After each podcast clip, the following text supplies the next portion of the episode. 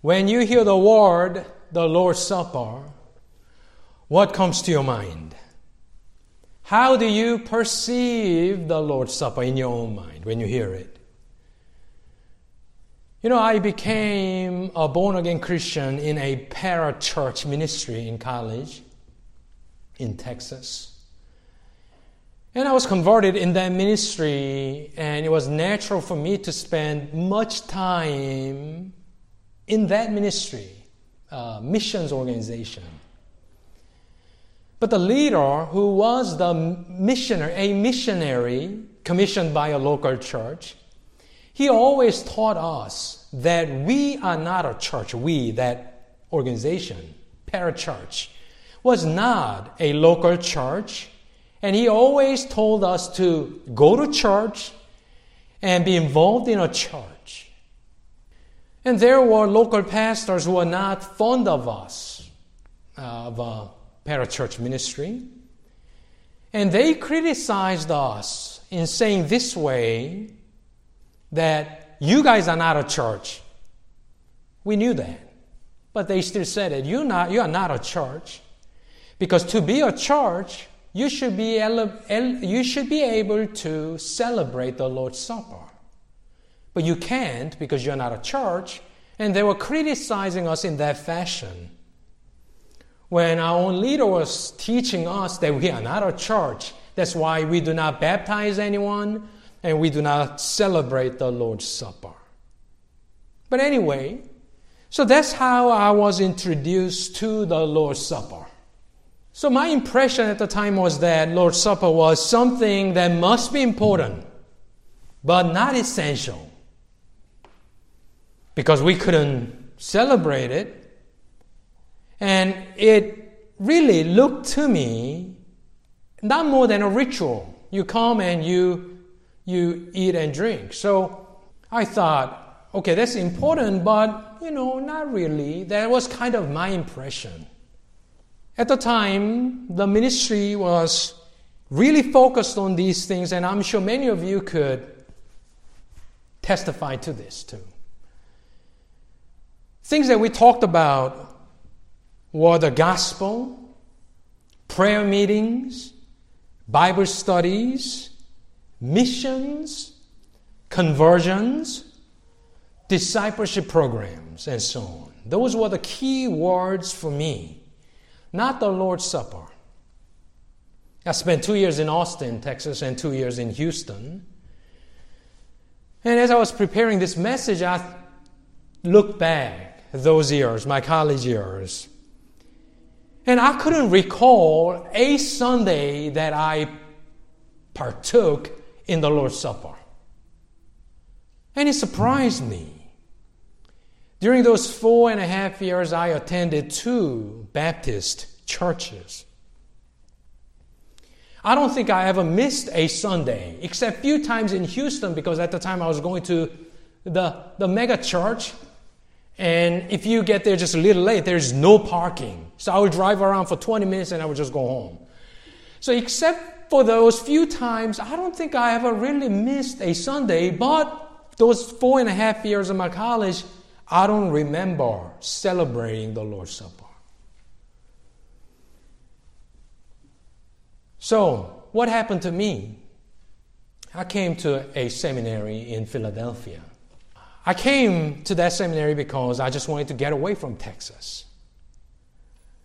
And um, during those years in that seminary, you learn things.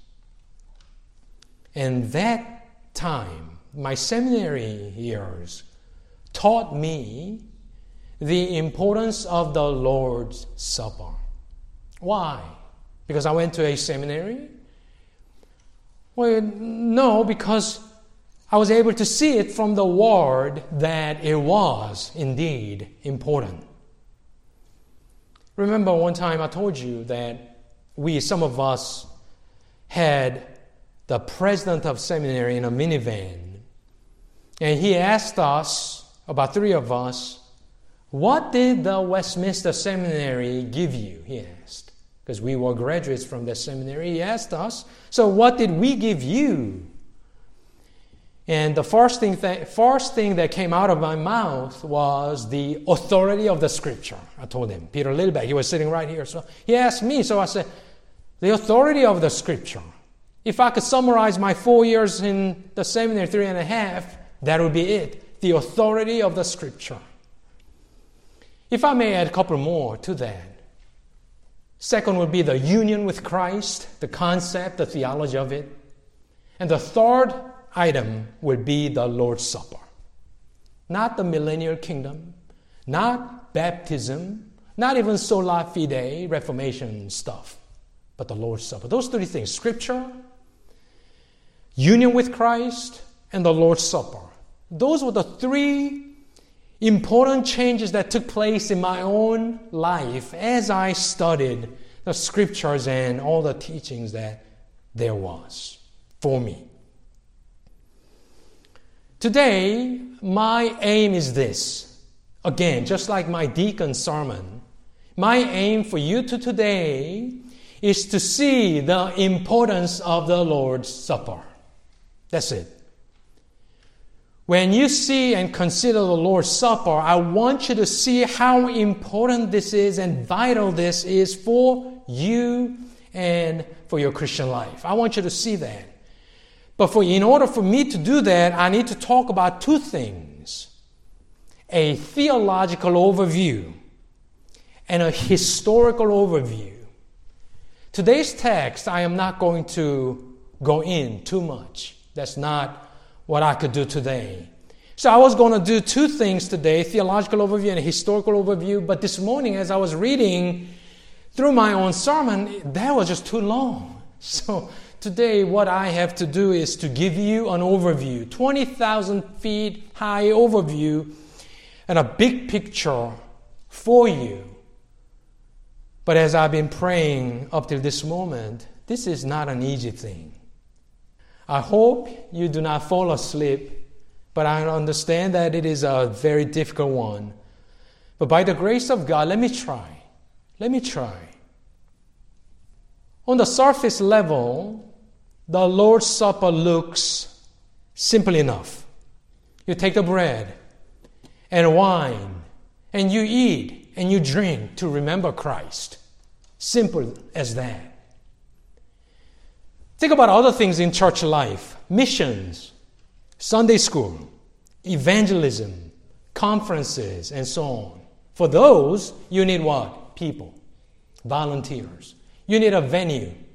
You need money to do things. You need a strategy or plan. But Lord's Supper, it is really simple that Christ has instituted the Lord's Supper with bread and wine. Once again, he didn't institute it with the meat, like barbecue, or exotic stuff, like lobster. But bread and wine, which was a, a staple food for the Jewish people at the time, something that you eat, something that you have in possession.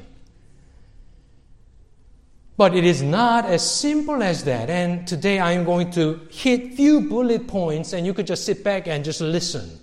But I am going to follow an outline from our confession. So this is not a random stuff, but I am following chapter 27 and chapter 29. The sacraments and the Lord's Supper. Not everything, but few bullet points for you to see the Lord's Supper is really not as simple as that. And let me begin with this. What is the Lord's Supper, as we have seen from confessions and Q&As here? They would say it is a sacrament of the New Testament ordained by Jesus Christ. What is this? It is a sacrament of the New Testament ordained by Jesus Christ. So the question would be then what is the sacrament? Sacrament. What, what do you mean by sacrament?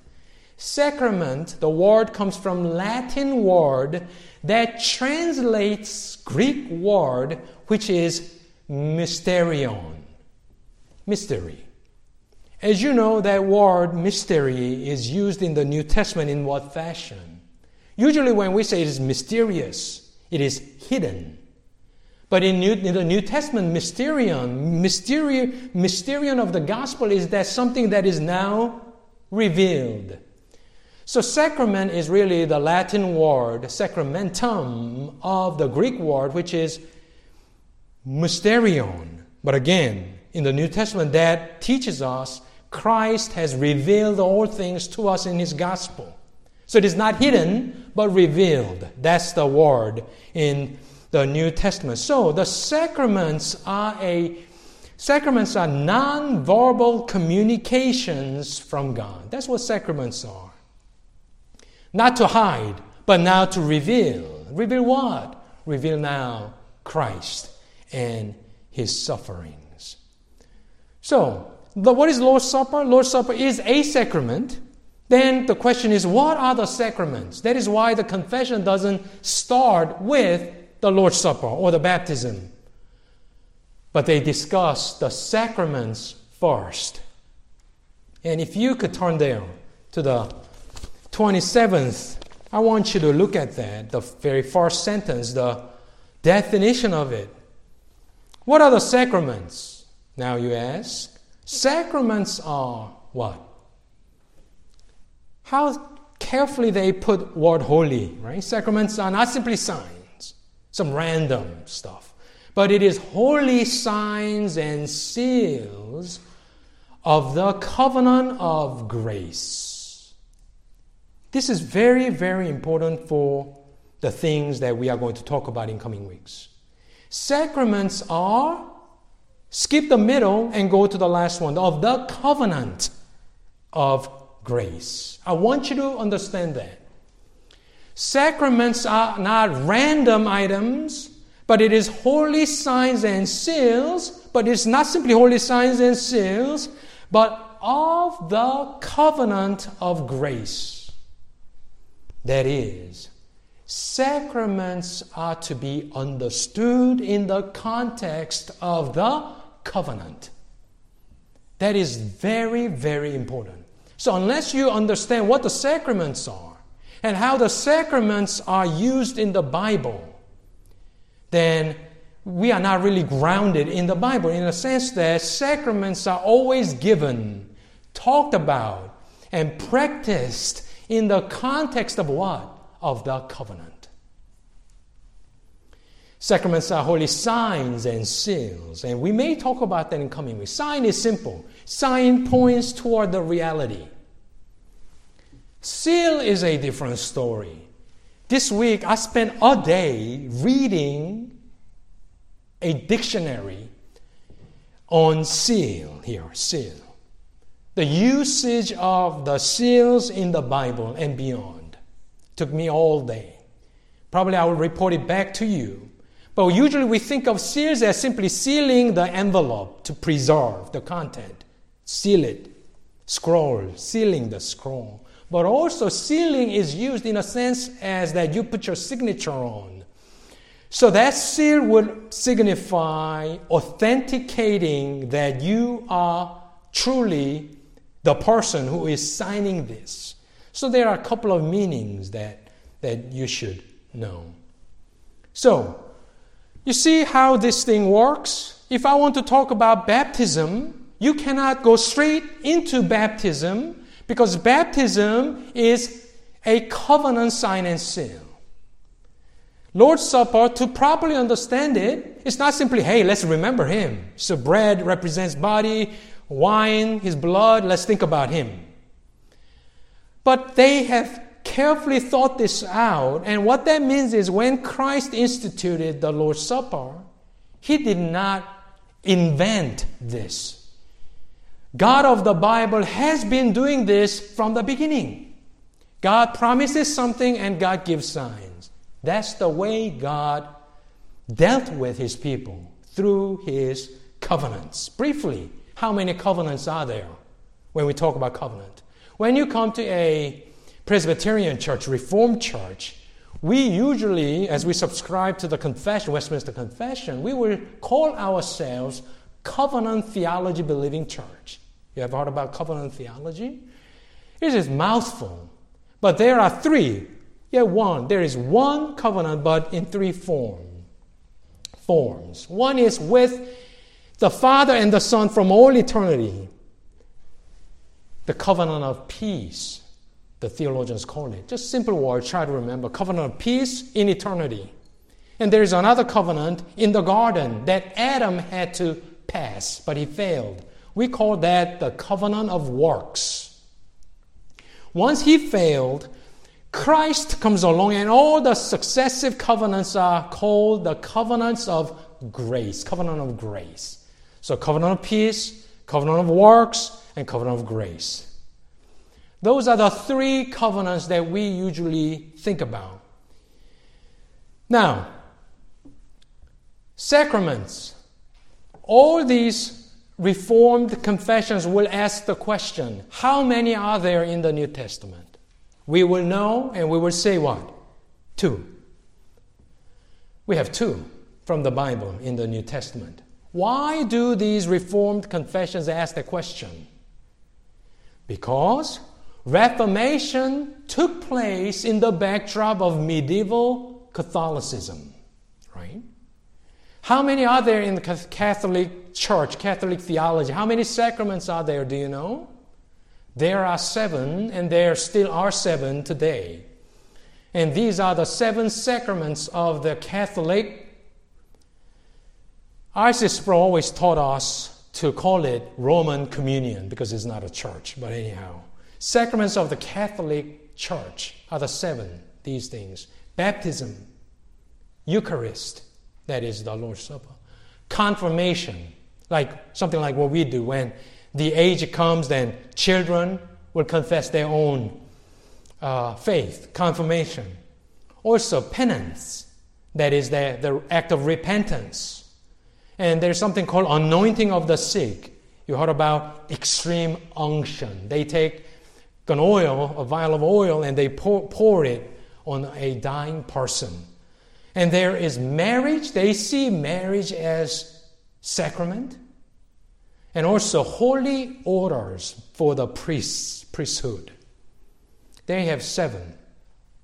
So if you read our own confession, 27, fourth paragraph, though it is not there, it says it explicitly, teaching the people of Reformation. There be only two sacraments ordained by Christ our Lord in the gospel that is to say, baptism and the supper of the Lord. Simple enough. Next topic is this. In the language, in the confessions language, and when you read those um, Reformation theology, you will hear a lot about cause. And they have few different words about the cause. They talk about material cause, they call, talk about instrumental cause, and they talk about efficient cause. Why is that important? Because you will find the Reformation side arguing that faith is the instrumental cause of justification. You know that? From Catholic theology, what is the instrumental cause of justification? Do you know? Baptism is. In the baptism of infants in Catholic Church, because of that baptism causes the first justification. We deny that.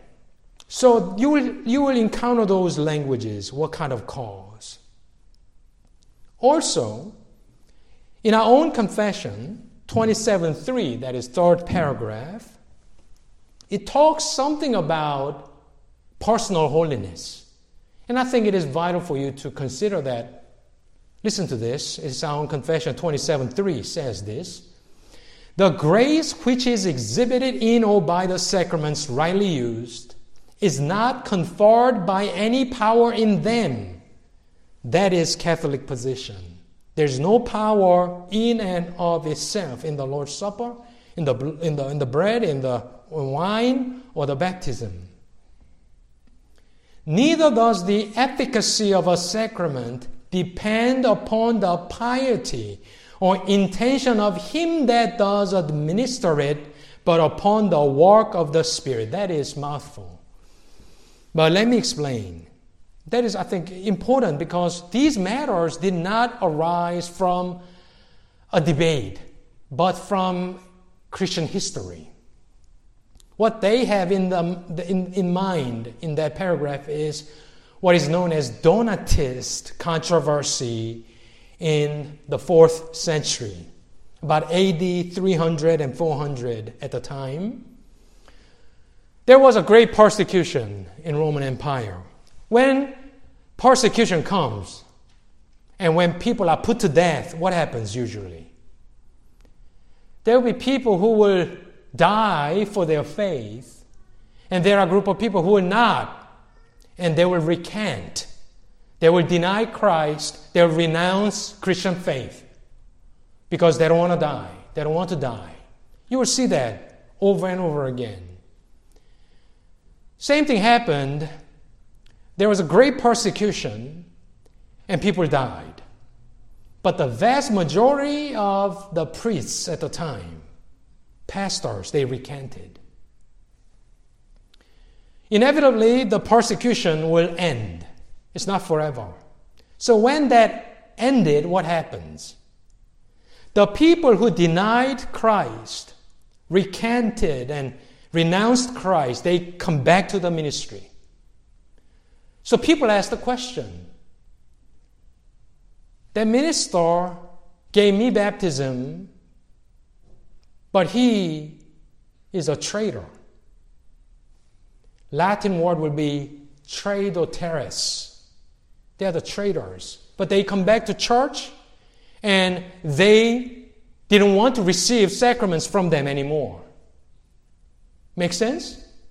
So there was a huge controversy, but the Donatists said so the efficacy of the sacraments depend on that person's holiness, not how holy he is. But if he denied faith, he cannot come back and do the sacraments. There was Donatist controversy. They said, no, you cannot do it. And because you denied Christ, all those people who received baptism and Lord's Supper, you need to be rebaptized. It is invalid. It is no more. It is not valid because that man betrayed Christ. We would say, well, that makes sense. But there he was, Augustine. You heard about Augustine? He wrote a treatise against Donatists, saying they are wrong. You're wrong.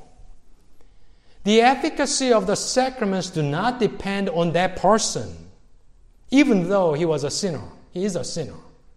It really depends on the words of Christ and his intentions and his will. So that, that's the Orthodox position, Augustine's position. That happened, exactly the same thing had happened in my own country in history. When Japanese came, there were people who were willing to suffer and die, Christian ministers, but the vast majority didn't. They bow down to Shinto shrine. You heard about Shinto shrine, right? So people bow down. And when the war ended, that, that there was liberation, the freedom came. Same thing happened. Those people who recanted, they came back to the ministry. And people, the minority said, that's wrong. You cannot go back to the ministry. You bow down. Or at least you should, you should repent. That were those, those were the minority pastors. But the majority didn't want to listen to that. And said, it really becomes now annoying. Let us kick them out. So that's the, in a nutshell, Presbyterian history of my home country. But anyway, that's why 27.3 is there. The, it does not depend on the personal holiness, but upon the work of the Holy Spirit. Though that person may be corrupt person, really it is the working of the Spirit based upon the Word of God that it is now to be preserved. Something to think about. Now, the Lord's Supper. When you pick up a book to study the Lord's Supper, now we are, I'm moving into the 29th chapter, the Lord's Supper. To study the Lord's Supper is to study the Reformation history itself. Reformation happened against Rome, correct? But there were plenty of disagreements between the magisterial reformers themselves. So it is correct to say there were reformations than a single reformation triggered by Luther. We think of it as Luther and Reformation. But there are different kinds of reformations depending on the person, depending on the city, where, who is the leading figure, things like that. And in between the Reformation camp, there came into two sharp disputes. By the Lutherans, obviously Luther was alive at the time, Lutherans, led by Luther himself. And have you heard about a man named Zwingli? Zwingli is from Zurich, Switzerland. Switzerland was an independent city, whereas Lutheran cities were ruled by the princes. So different historical and political settings. So Zwingli was more free to do his theology and his reformation than Luther. But Luther was a medieval person. So he brought or retained a lot of his past, his Catholic priesthood. And one of the things that those within the Reformation camp that they disagreed was on the Lord's Supper. This is a big thing. So, final split came after both sides they understood they had to be united to fight Catholic Church. But they had final disagreement and they went separate ways. That happened in 1529 in what is called Marburg Colloquy in the city or the castle of Marburg. So both sides came, they debated, and they said, No, we do not agree. We'll go separate ways. And even 500 years later, that's why you have Lutheran Church, right? And we have Reformed churches. What's interesting thing about that is when you read those debates within the camp of the Reformation side, there is not much of a discussion on infant baptism, though we will get to it. Why? Because all sides at the time were baptizing infants, all reformers, except for this new group called Anabaptists. But they're separate stories. So they are not debating infant baptism. Nobody really is. They are just simply condemning Anabaptists. But the Lord's Supper is a major, major issue that is splitting the Reformation camp. Zwingli dies, and, and the leading figure is now Calvin. And the language of our confession retained the teachings of Calvin himself. So I'm going to introduce a few words, and this really is the main point for today. Everyone, Catholics, Lutherans, Zwinglians, and Calvin, and we'll call them Reformed, Continental Reformed they all affirm the real presence of Christ. But they differ on how Christ is present in his in the Lord's Supper. So I'm going to throw out a few words and it is easy words and you could you could understand it. Catholic side, we will put the word transubstantiation. Probably you have heard about that transubstantiation. The substance transforms. That's what it means. That's what they believe. Lutherans believe, and we'll use the term consubstantiation. Con is with. So their language is Christ is present really in his body and in his blood, in, with, and under the elements. Those are the words that they will use. Catholics transformed. Lutherans, no, Christ is literally present in, with, and under the elements of wine and bread. Zwinglians, though this is a misrepresentation, we Zwingli, I don't think he, he said it in this way because I've read him. Zwingli said this Lord's Supper is a simply memorial. We're simply remembering him. But Calvin supplemented it by saying, no, it is not simply us remembering, but Christ is really present with us through His Spirit. we say, oh, sure, obviously, but that was not so obvious to them. So let me, let me explain this just briefly.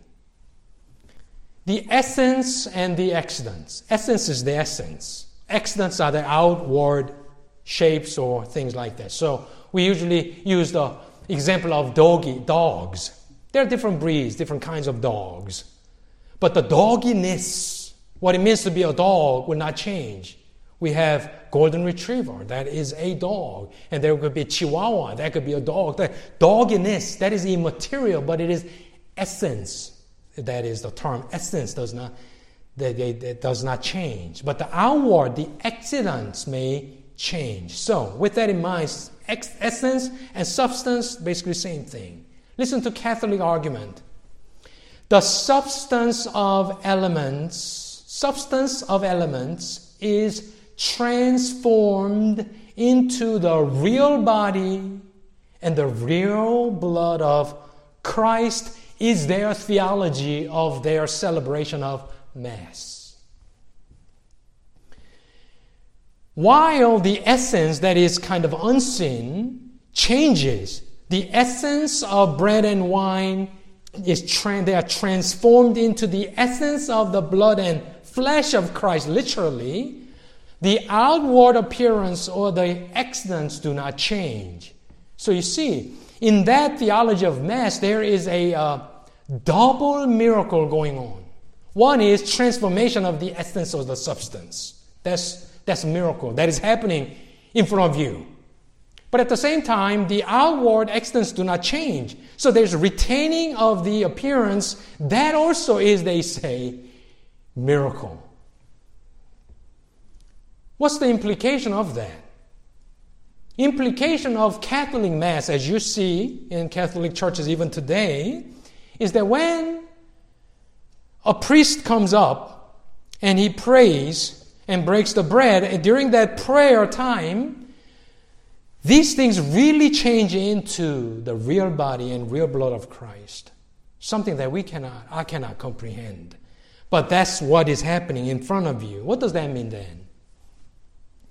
That means Jesus' real body is broken over and over again and sacrificed over and over again whenever they celebrate their Mass. When you go home, uh, Google this word, Catholic Tabernacle. Catholic Tabernacle. And see what it is in the images section. You know what Catholic tabernacles are? When you look at the table, their table is always in the middle, in the center.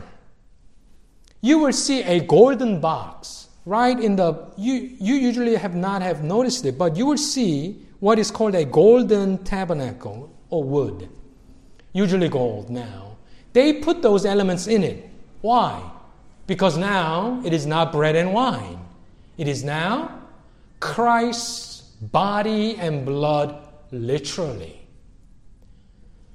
That is why my professor at the time, Carl Trueman, told me that, told us that in medieval church, let's say medieval church, you walk into a German village and a church. Everything is done in Latin, as you know. It is sung in Latin, prayed in Latin, everything is done in front of you. And you stand in the back. And he told, told us that they usually didn't serve the wine. Wine was usually preserved for the priests in the front. Why? Because if you spill the wine, you are spilling, spilling now the blood of Christ, literal blood of Christ. So that was how it was practiced. So I'm turning to our own confession. 29, paragraph 6 says this Against that understanding, transubstantiation of Catholic theology we say it is repugnant. Not to Scripture alone, it is to Scripture too, but even to common sense and reason. I like that. There's no transformation of anything in how you define it, and it is contrary to our common sense and reason.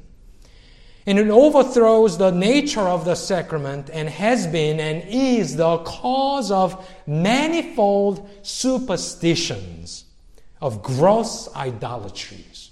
Did you hear that? It is not because we don't like Pope. It's not because they are too ritualistic but because what they say it is that they are doing on the table. And how that could be possibly be the case because of their theology based upon philosophy and century upon century people improving upon their own ideas. Lutheran, Luther himself was present in that Marburg colloquy, colloquy and probably you have heard that famous phrase. He was saying to the Zwinglians, saying, What part of, when Jesus said, This is my body, do you not understand? So he, Luther, wanted to do the literal translation. Jesus said, This is est in Latin. He didn't speak German. But est, it, this is my body. And what part of is do you not understand? He said and the split of the Reformation camp was done, and it has been ever since.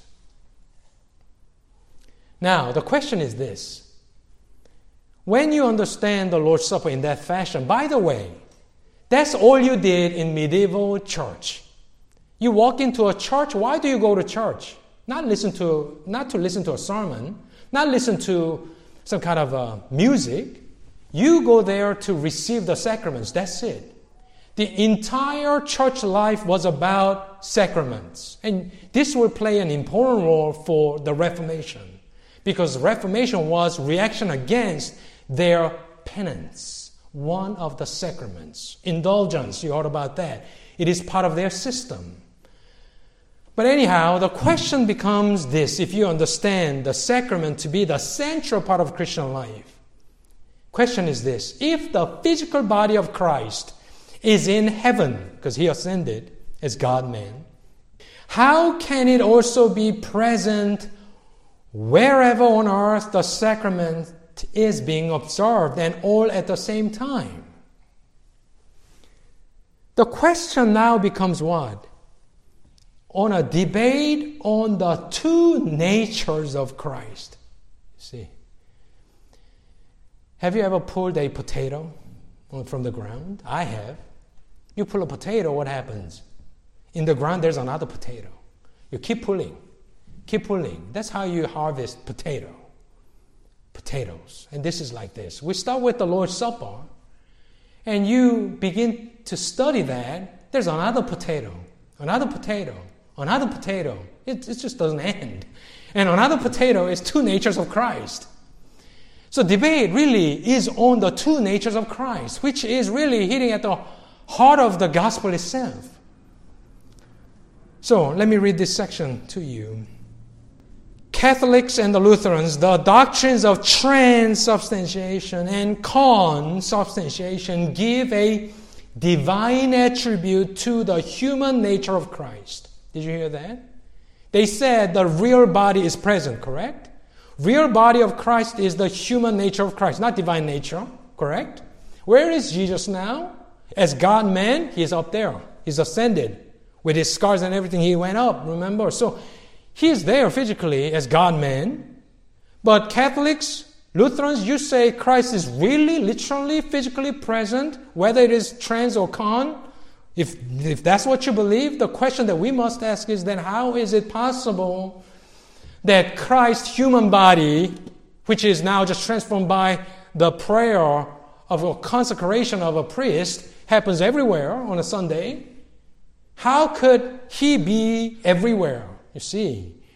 So they had to come up with another theology. You see, when your theology is deficient, you have to make another theology, another theology, another theology based upon human teaching.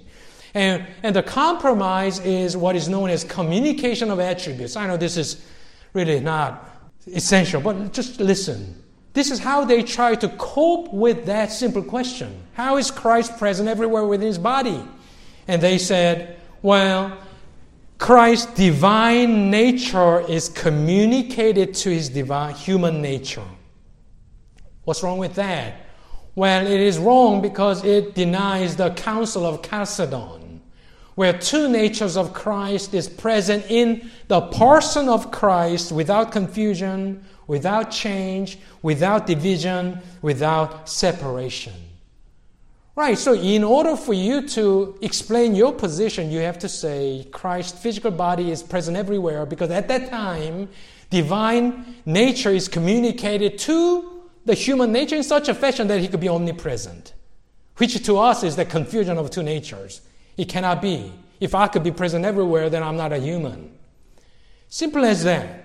But that's what they believe. That's what Catholics believe. That's what the Lutherans traditionally believe. And then what is our position? I'm almost done for today. Can, see if you could understand the reform position explained by R.C. Sproul. What we think is happening, what we think is happening. Try to listen and see if you could understand it. Christ is truly present in his divine nature so that we really feed upon the risen Christ. Christ's human nature is at the right hand of God in heaven. His divine nature is at the Lord's table where we meet him. When we meet him, we meet the one who still perfectly unites the human and divine natures. Through his divine nature, we commune with the whole Christ.